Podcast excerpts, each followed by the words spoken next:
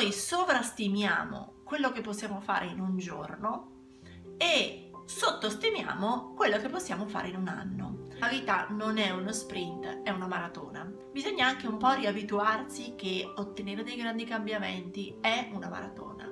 Non è un impegno, penso alla dieta, penso agli addominali, penso al bicipite, penso al cambiamento nella capacità di organizzarsi, al cambiamento nelle relazioni affettive. Ecco, um, non è una cosa che accade se io pianifico o mi impegno un giorno, tre giorni, cinque giorni. Sono delle cose che hanno bisogno di un tempo naturale per accadere. Riducete le cose che vi drenano, pensieri, persone, situazioni, aumentate il vostro grado di piacere. Appunto, nelle cose piccole e delle cose grandi, perché entrambe hanno valore. E non vi preoccupate che se è un periodo che non potete concedervi cose grandi, funzionano le piccole allo stesso modo. Anzi, proprio perché sono quotidiane, possono servire ben di più e dare nel tempo molta più sostenibilità al vostro cambiamento. Trattati come una regina, dedicati tempo di qualità. Coccole grandi o piccole, vizi grandi o piccoli, vi dico sempre, non è un tema di soldi, è un tema di intenzione può essere sto a casa sul divano a leggere il libro che ho, quindi non spendo neanche un centesimo, ma lo faccio con il sacrosanto intento di nutrire me stessa. Curare del proprio ambiente, delle cose che si usano, degli oggetti che si hanno intorno, significa anche là mettere buone vibrazioni. Siamo energia e rispondiamo alle cose intorno a noi. Più il nostro ambiente è bello, più il nostro ambiente ci parla di cose belle, più ci sentiamo meglio. Quante volte ci intossichiamo in pensieri che non portano da nessuna parte? Frulliamo, ci avvitiamo, ci involtoliamo, ci incapsuliamo in pensieri che non vanno da nessuna parte. Nutrire se stessi significa anche imparare ad abitare la propria casa. Significa stare in grounding, essere radicati, non dover scappare via dalle proprie emozioni o buttarsi addosso a qualcun altro, a nuova compagnia di amici, a nuovi fidanzati, ma significa darsi tutto il tempo di sentire il cuore rotto, le emozioni rotte, le emozioni fastidiose e poi via via lavorare sulle proprie credenze limitanti di questo periodo, lavorare sulle credenze limitanti che a quel punto pens- si pensa di avere, lavorare sulle emozioni e nutrirsi come nutriremo la nostra migliore amica quando soffre.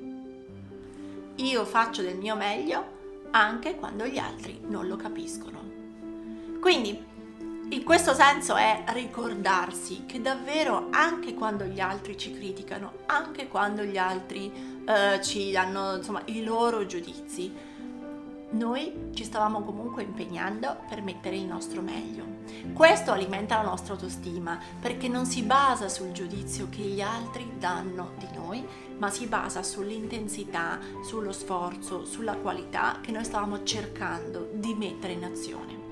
Sì, abbiamo dei difetti, sì, cominciare a comunicarli, sì, cominciare a dire quando una cosa non ci riesce, chiedere aiuto, che sia un collega, che sia la famiglia, anziché fare le notti sveglie, a pensare che non siamo abbastanza bravi, chiedete una mano, comunicate la vostra difficoltà, dichiarate la vostra vulnerabilità. Questo farà sì che verrete aiutati.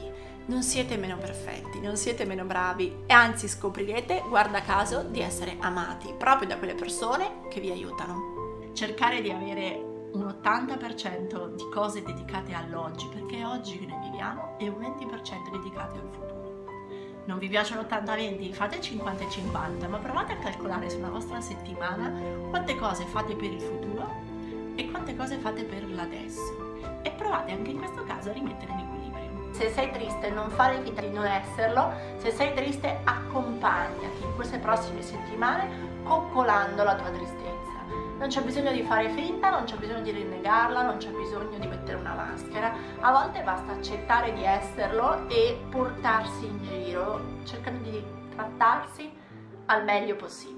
Scoprire chi si è, lavorare sulla propria consapevolezza, scoprire i propri doni è il percorso della vita.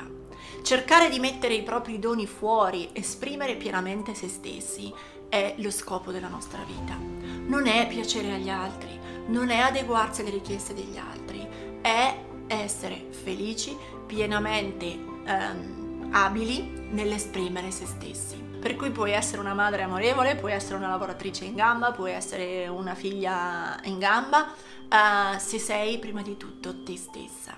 Mettete voi stessi in cima alla lista. Cos'è la magia? Magico è vivere il presente con i cinque sensi pienamente. Magia è essere autentici, che significa rispettosi di sé e degli altri. Magico è respirare, darsi tempo, viversi e accettare anche i guai, i momenti tristi e le relazioni difficili. Magia è cercare ispirazione ogni minuto e nutrire la propria anima e la propria creatività. Magico è l'atto del conoscersi e il restare fedeli a se stessi accettare il rischio di farsi conoscere in questo mondo per come si è, senza fronzoli, orpelli, costruzioni o finzioni. Magico è prendersi cura di sé. Magia è farsi bene e farlo anche al nostro vicino. Magico è un pensiero coltivato e profondo, radicato fin dai piedi. Magia è sorridere di gusto, sì, con la pancia. Magico è ogni istante, vissuto con tutta la pelle, smettendo di rincorrere l'attimo dopo o di scivolare a quello prima. Sì, questa è davvero una grandissima magia e questo è il mio augurio per te, che tu possa custodire, proteggere e infondere ogni giorno uno scintillio della tua magia nella tua vita. Brilla. Buon Natale. Ciao da Silvia.